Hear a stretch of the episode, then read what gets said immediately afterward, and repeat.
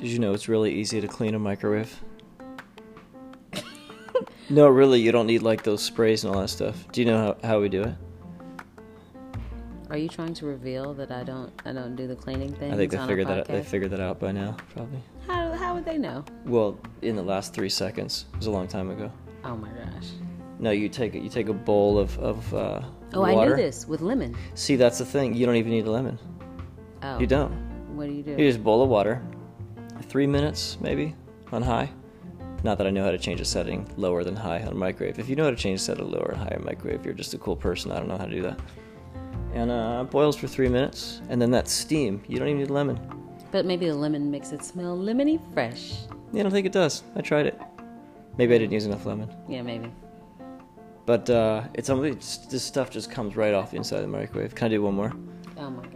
No, this is the last one. I love Okay, cleaning tips. okay. Like it's it's my thing. Mm-hmm. In Go case ahead. you guys didn't know, cleaning it's my thing.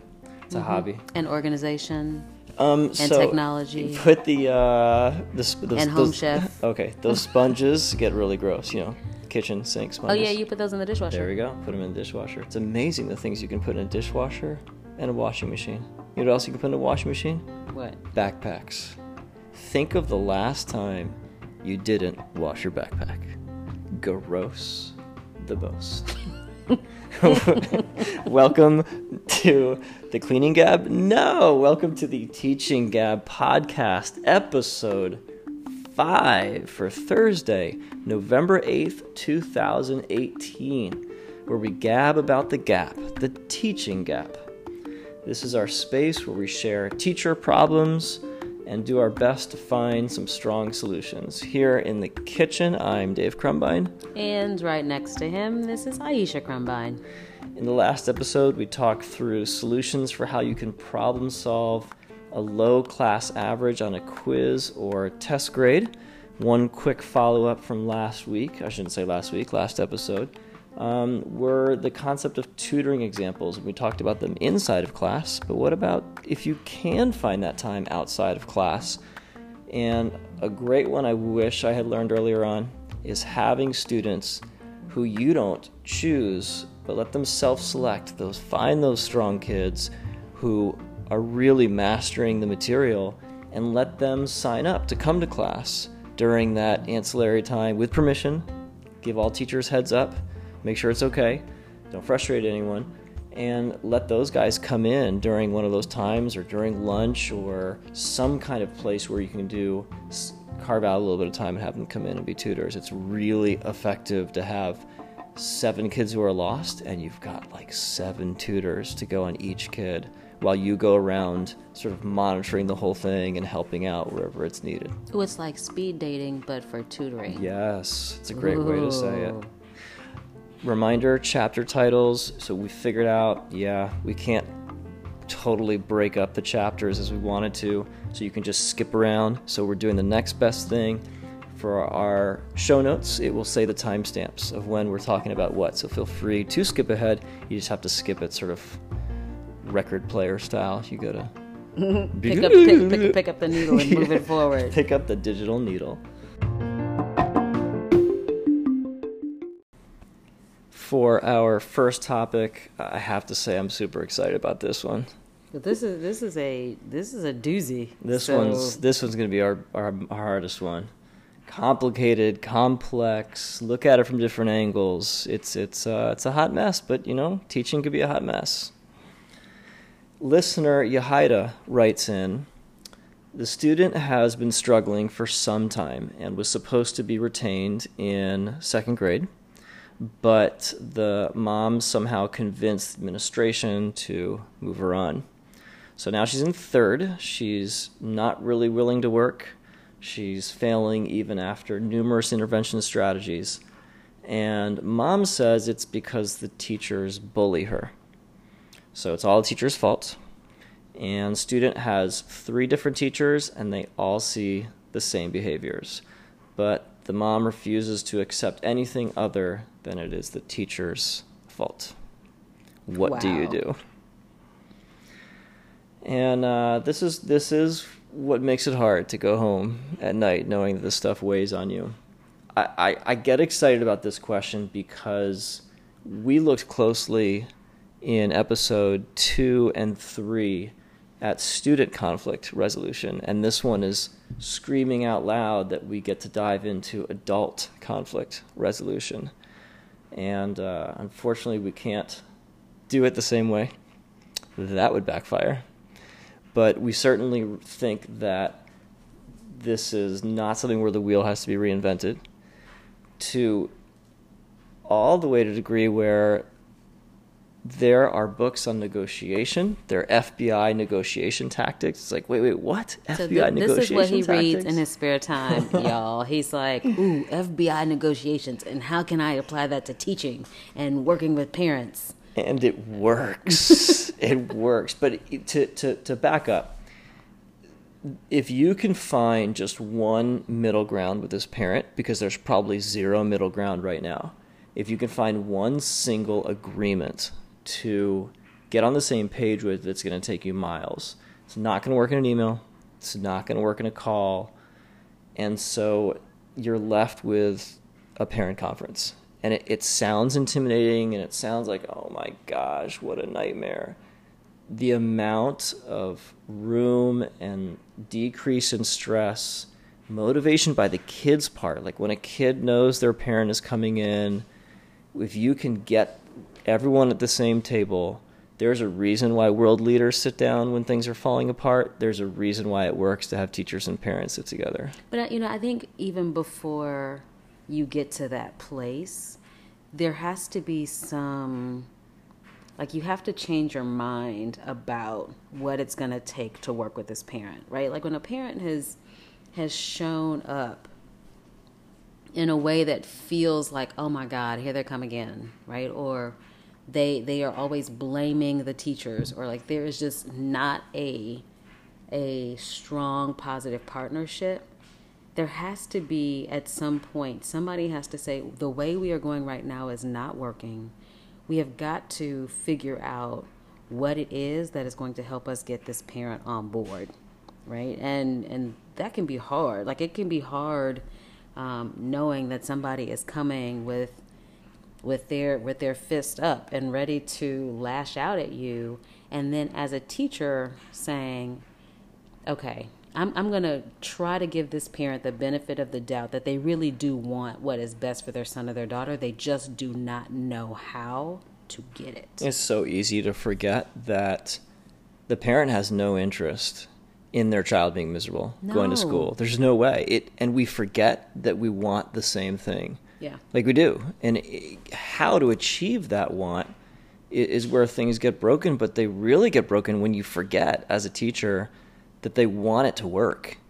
Um, and that is where you have to start from. Yeah. And sometimes I think it's easier to look at how a parent presents themselves and go, oh, uh uh you know, they're bringing, they're crazy with them today. And it is so much harder to say what they are presenting is not who they are at their core. It is not how much they care about their son or their daughter. It is not what they want for their child. So I'm not going to look at how they're presenting. I'm going to look at and believe that they want what's best, and it's our job to figure out how to help them get that. So moving to the solution, if you can get, you got to get to the parents at the table. You know, one of the ways you can say that is is, is to do that scary phone call. Hey, Miss Smith, this is Miss So and So, Mister So and So. I know it's been rocky. I know it's been tough. Do you mind if I just borrow you for a minute, or maybe just go right to saying, "May I borrow you for a minute?" while you're talking on the phone? And you're probably going to get a yes at that point. And at least there, you've already gotten movement towards something positive we'd love to sit down with you to try to find a solution. We know it hasn't been as you uh, hasn't been the experience you've been looking for. Um, I know it's been tough for you. It's been tough for us. Could we schedule a time that works for you? Um, these are sort of we have three different slots when our teachers are available. We'd love to sit down and chat with you to try to find some solutions. Could we could we talk that through? Do you have a minute to maybe look at your schedule? And I think one thing that you were bringing up in your kind of play of that conversation is one you were you were saying like I actually value what you have to say in this conversation. You're acknowledging that things have not gone the way that that they'd like and you're saying to them, "Let's sit down to find a solution." And when you start with that versus starting with, "Hey, let's set up a parent conference," or "Can we set up a parent conference?" Like it's got, I think, immediately a, a fist shaking, a finger wagging, negative connotation could be interpreted from that when you're saying, "Let's set a time to set a parent conference." So this way when you approach it as, hey, I know there's been a pro- I know it's not been smooth sailing, however you want to word that, um, but we really want to find a solution to sit down with you. Could we line up our calendars together? There's there's only positive that's coming out of that. There's only healing and solution that's coming yeah. out of that, and uh, that can help to sort of get that that piece out of the way. Um, I knew I always seemed to get lucky and have a parent that was really good. I'm sorry, a teacher on the team who would be phenomenal at getting parents to the door, getting them to the table. She felt really comfortable giving them a call. Um, and, I, and I was so thankful that she had that talent. So if you have someone on your team that feels comfortable picking up the phone no matter who they're calling, um, enable that. that. That's a great thing to be able to use. This is exciting because we're almost at the end. And this is a good place to, to time out in the weeds and, and back up a, a, few steps. If you can keep in mind, and I would actually write this, I would write this on the notes. I would I would put these notes down, or almost like the title of my notes before the conference started, so I had a consistent reminder. And I would write down two things: separate the people from the problem. Separate the people from the problem, and that would help me to put my energy on the issue and gave me a challenge that I enjoyed of trying to see could I unwind this problem. And it was fascinating to watch. I, I, I remember going into one conference in particular late because I was running late in another conference, and I could see you could feel the tension in the room. You you could feel like the anger. It wasn't working. You could see the the expressions on on the teacher's face, the expression on the parent's face. And I sat down and smiled and said, you know, tell me what's going on and talk to me. And, you know, I walked in with that real clear goal of trying to put a laser focus on the problem and not at all on, on the parents that I know had, had caused some gray hairs, I think, for the, the, the team. The second thing I would write down was a focus on on the interest of what the parent wants, not the position. And man, is that confusing. I'm going to say it again focus on what they are interested in accomplishing, not on it must be this way. And one of the classic examples of this comes um, from the negotiation book on the idea of two people being in a room and it's really hot. So, what you're going to hear next is the template that, that we would follow to go from beginning to end when there are a lot of emotions, there's a lot of frustration it does come out of a wonderful book called Getting to Yes, Getting to Yes, as well as just articles on negotiation and, and, and in all seriousness, FBI negotiation as well. You know, if, if they're able to literally save someone's life, the same concept can be used to be save to save a broken relationship, which is exactly what we have here. Step one would be when there are emotions, you have to realize that logic isn't going to work logic isn't going to be listened to. There's no point in trying to talk about student behavior, what's happening with the kid on the choices they're making. You need to let the frustrated person start. I get that the teacher might conceivably be the most frustrated in the situation, but you have to not be, and you're the you're the one that has to be as much the constant as possible let them own the floor. I'm telling you, if, if you've got an annoyed parent, which it sounds very clear in the scenario you do, they're going to want to talk. And that sort of takes the pressure off of you because you can let them own the beginning of the conversation. Whoever is the one that feels uh, the most frustrated, uh, let them go first. They, they have to get their emotions out on the table, and that's essentially your goal from the beginning. So I would say step one is let them own the floor, let them own that conversation to, to get it started. While it's happening, I cannot emphasize enough. Step two, take notes. Because if you're staring and listening and even nodding the head and being a good listener, while someone is venting and they're just letting you have it, and they're telling you all the reasons why the school or the teachers are horrible, it's hard to listen to that. and our body language reveals Ooh, the faces. Yeah, The right. faces. Over ninety percent of what we communicate It's our body language. is not the words.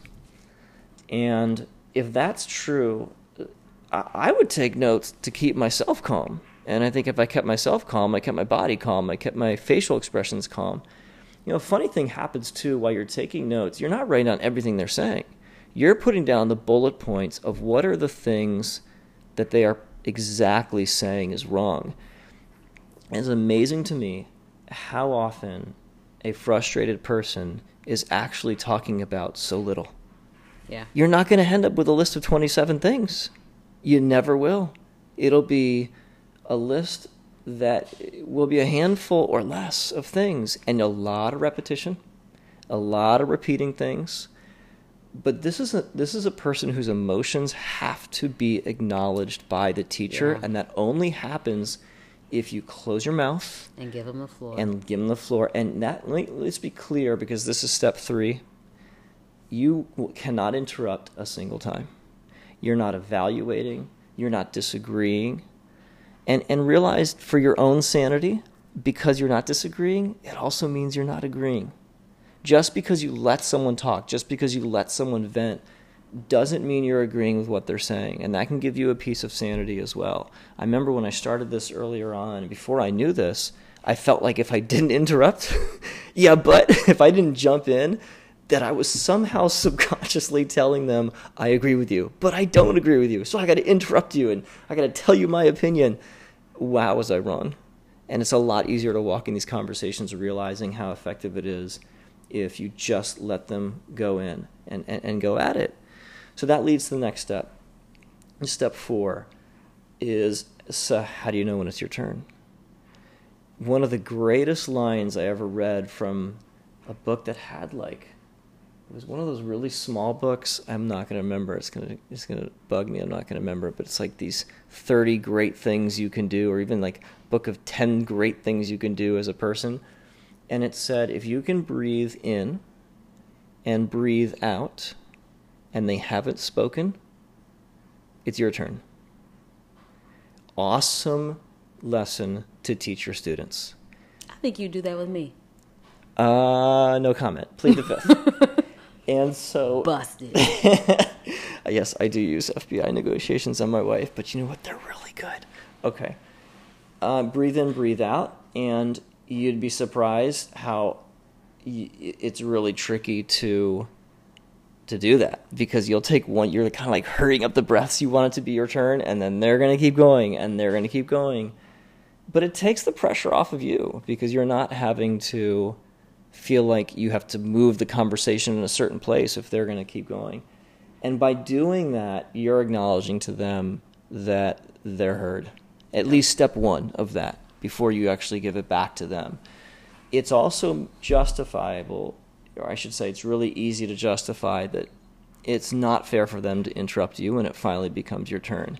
And if it's someone who's really annoyed, like you might have to kind of roll up the sleeves a little bit later in the conversation when it is finally your turn to talk, and we'll we'll get to that. And and then immediately you get interrupted, like, ma'am, like I, I really did listen to you, and and all I ask is, is is that you do the same for me. Like I didn't I didn't interrupt you, and that that's a pretty effective and fair thing to say. It's very difficult for someone to disagree with when, when they know they were heard. So now we're at the point where you're able to take the breath in and the breath out. And you're you you've done all the things you can to be a good listener. You know, nod the head, say maybe say uh-huh. But it's your turn now to talk.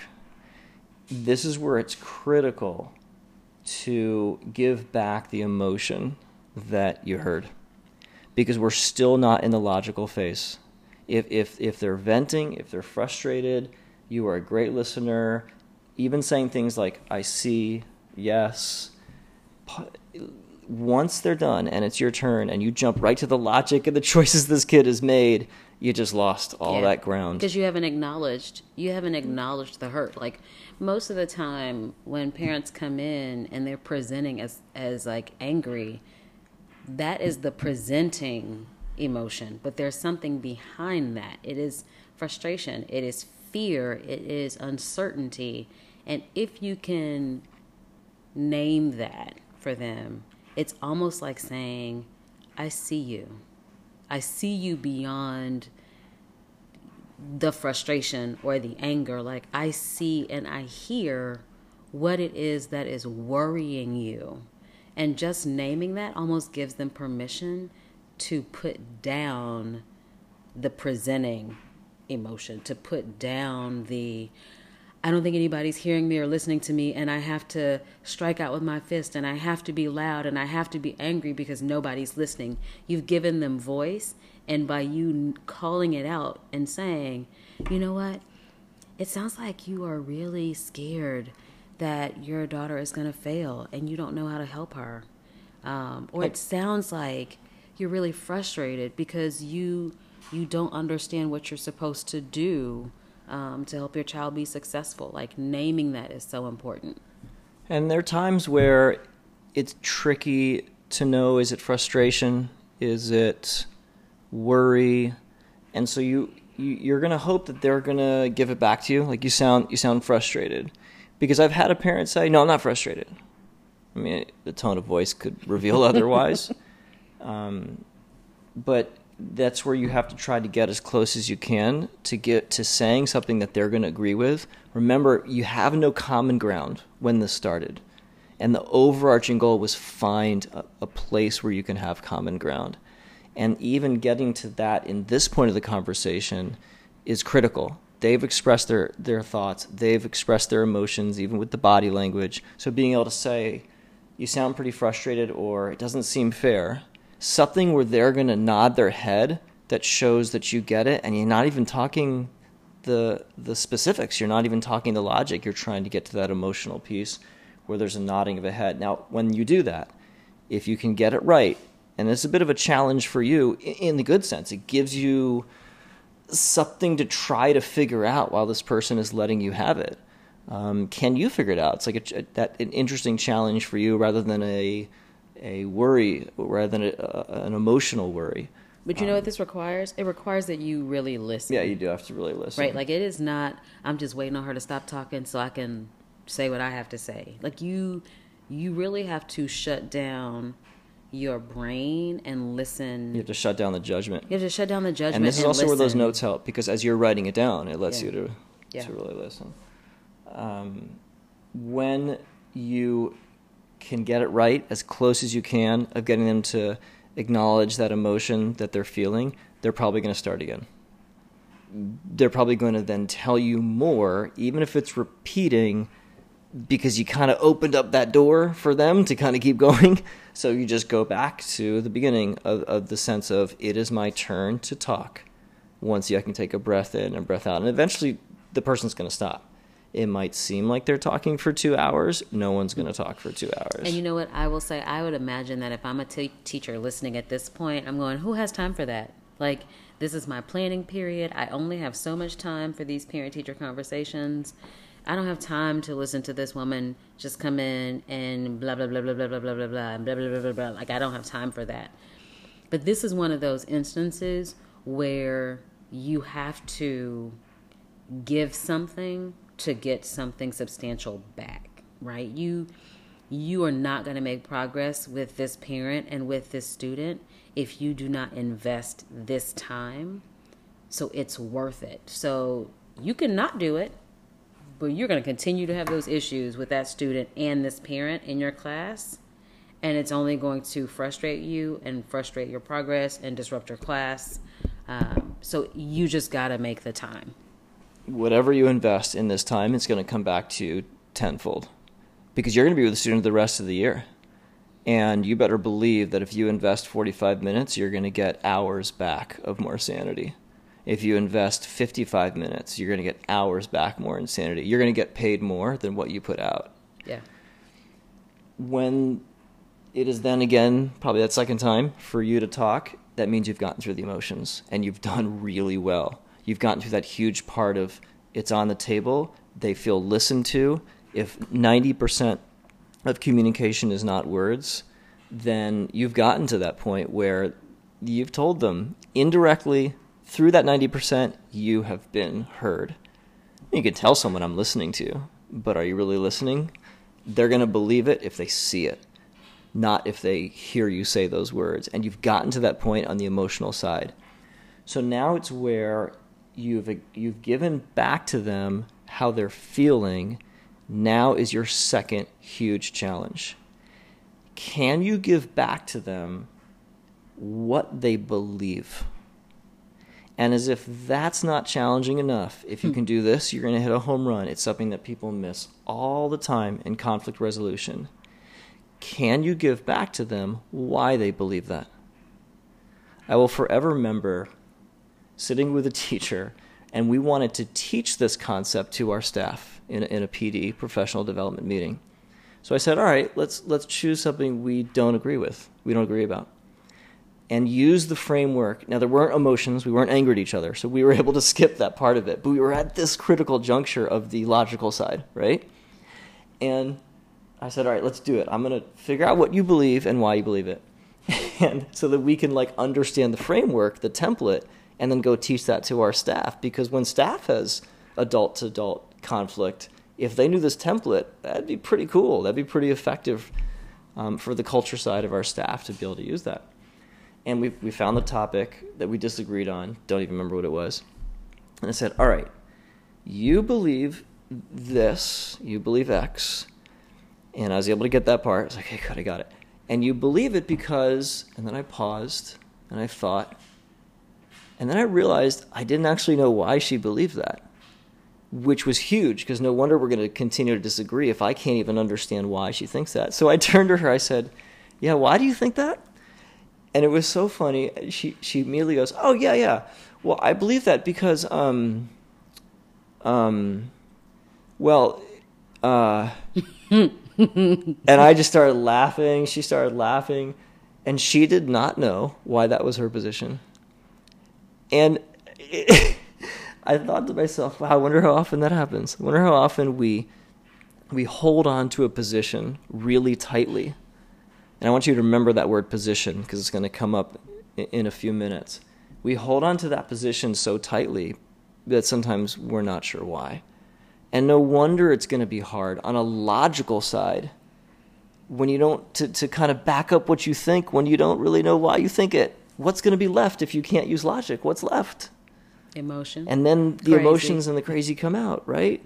Because there isn't the logic behind it. They don't, they don't know their own why.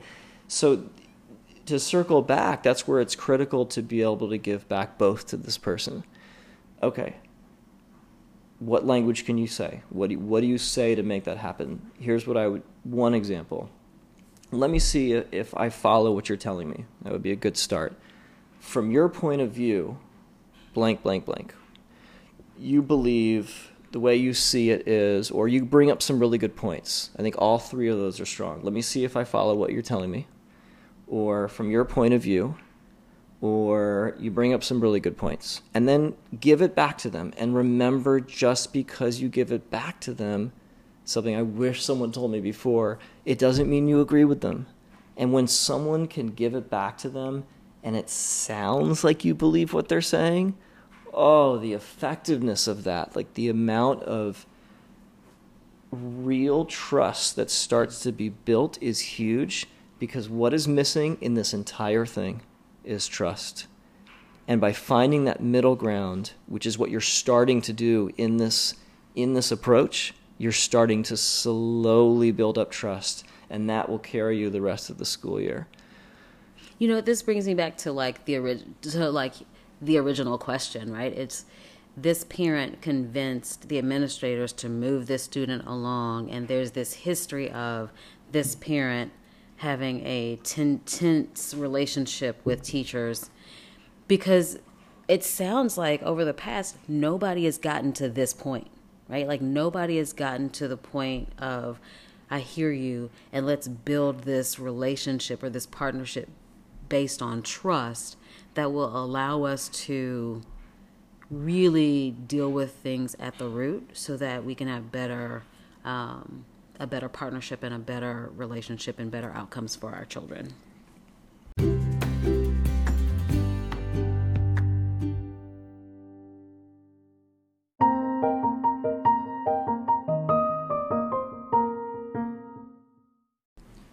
One of them closes the window the other guy uh, opens the window. All right, why why are you? We got to keep this window open. It's way too hot. No, no, no, no. Like you keep you keep open and, and flies come in. So just keep it closed. Well, then I'm going to be too hot.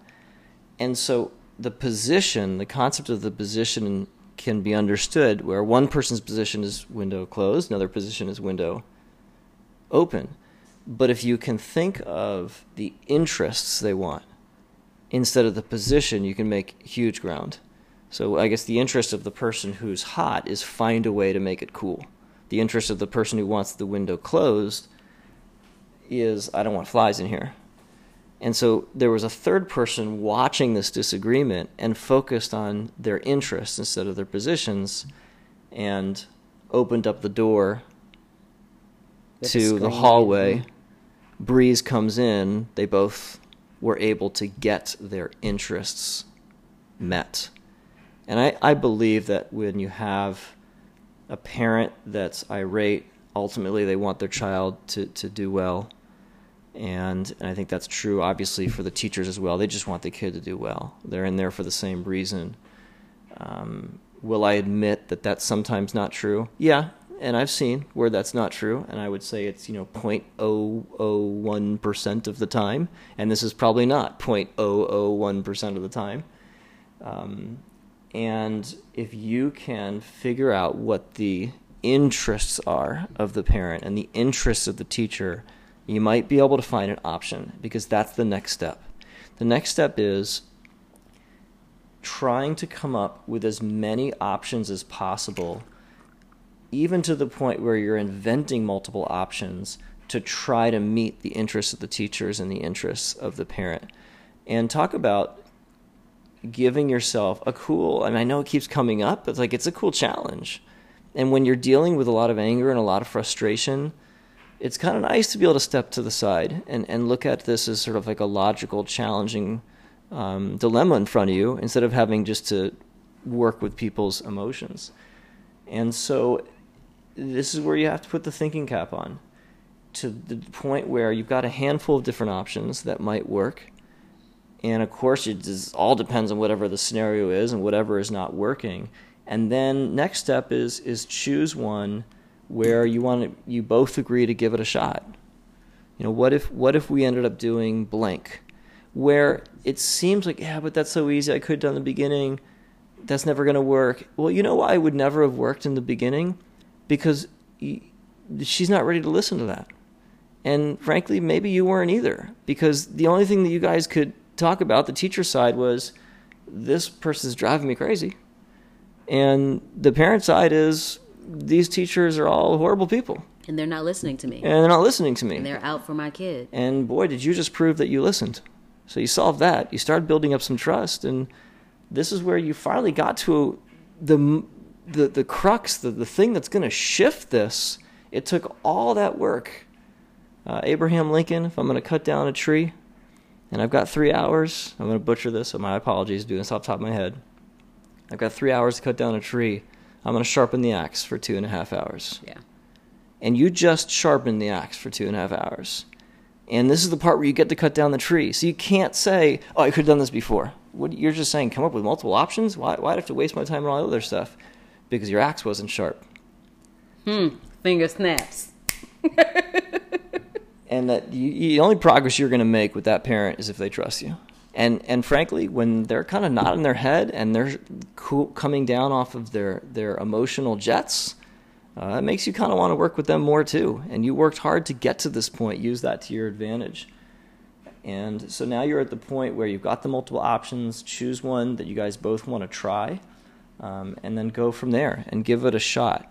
Huge side note: make sure when you've when you've got to this point where there's a little bit more of a consensus feel and what if we try this? Okay you don't like that option. What if we try this one? Remember you had a few different solutions.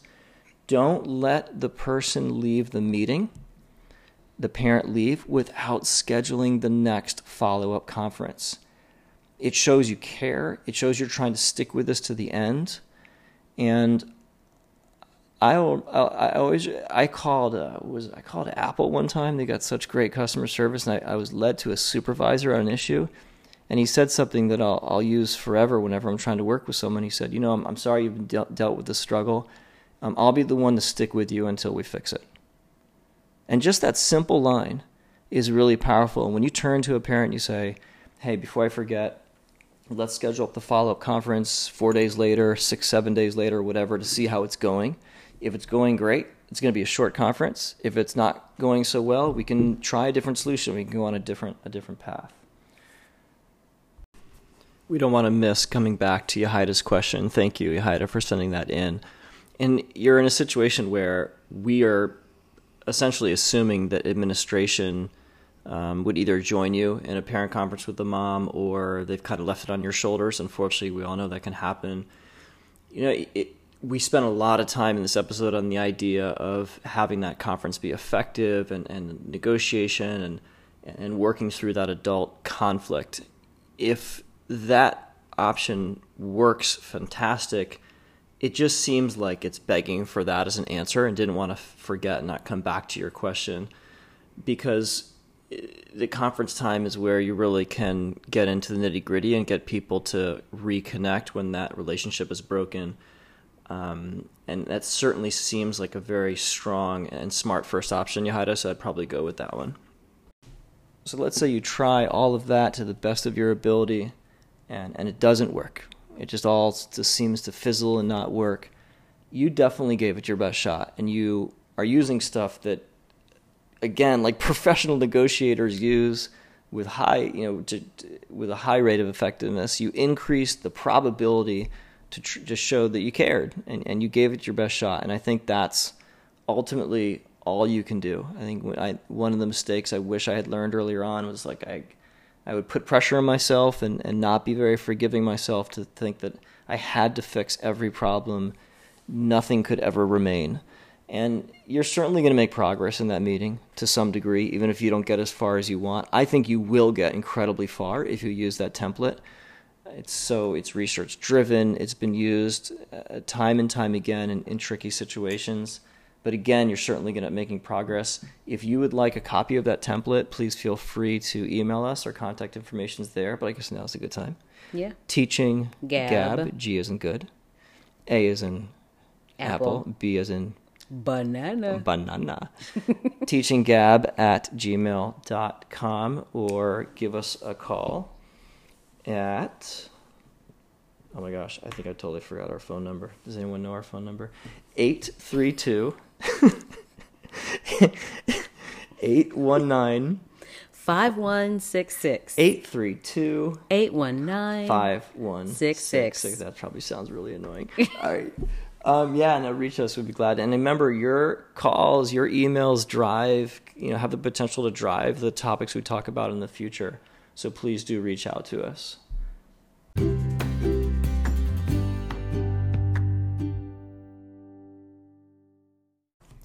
There is so much information that is thrown at us daily. One of the things that we have to keep track of or feel that need to keep track of, and, and it is a good idea, is all of that information about the kids and the choices they make and who's working hard and who's not. But when you have over a hundred kids, trying to keep track of all that is, is really hard. And I think a pretty common thing that teachers need to do is find a system to manage who is making what quality choices. And when I first started teaching, it was all paper, and now it's 2018, and, and one of the largest thing teachers rely on is still paper. This is an old concept.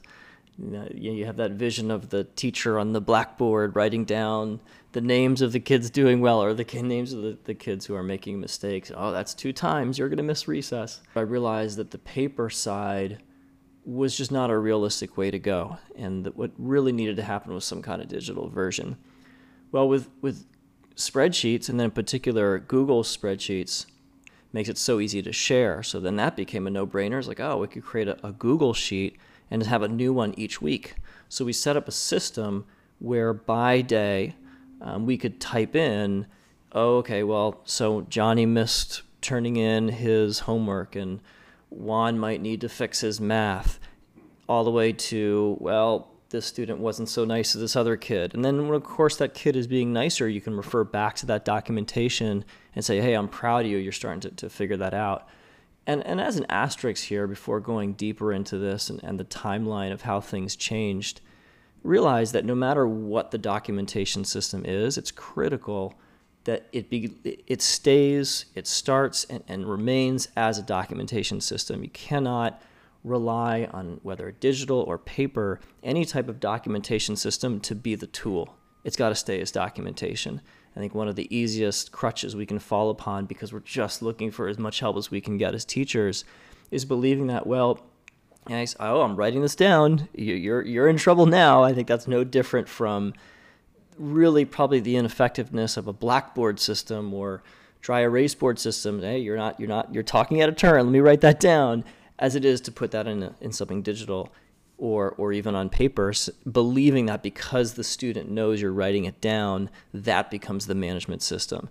Don't go down that road. I think it's easy to. I think, and more importantly, is use it as, as a documentation system to be aware of what's going on because you don't want to hold it all in your head. I was in a cafeteria. They had extra ice cream from some event, and the worker walked in, the person who's managing the cafeteria walked in and said, All right, we've got extra ice cream, so line up. And I thought, oh my gosh, what a lost opportunity. Line up. Like, of course, what happened next? Of course, the kids were screaming. Of course, the kids were loud. Of course, they were pretending not to run as they do that fast walk with their legs. And that was the opportunity where the, the, the worker could have said, all right, let's see who's got the cleanest table.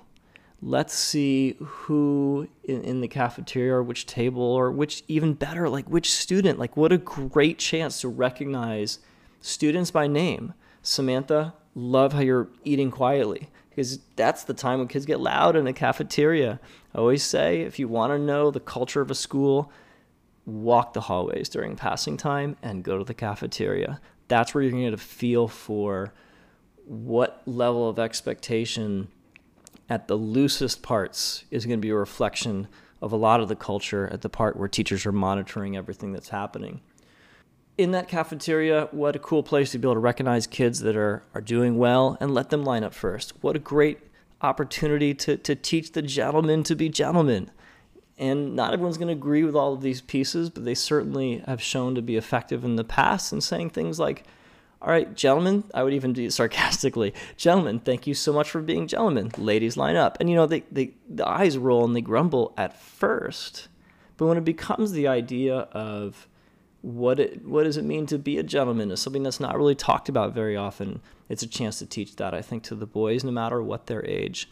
And so using something of that sense of earning, even down to no documentation, nothing needed, just here's an opportunity, use it.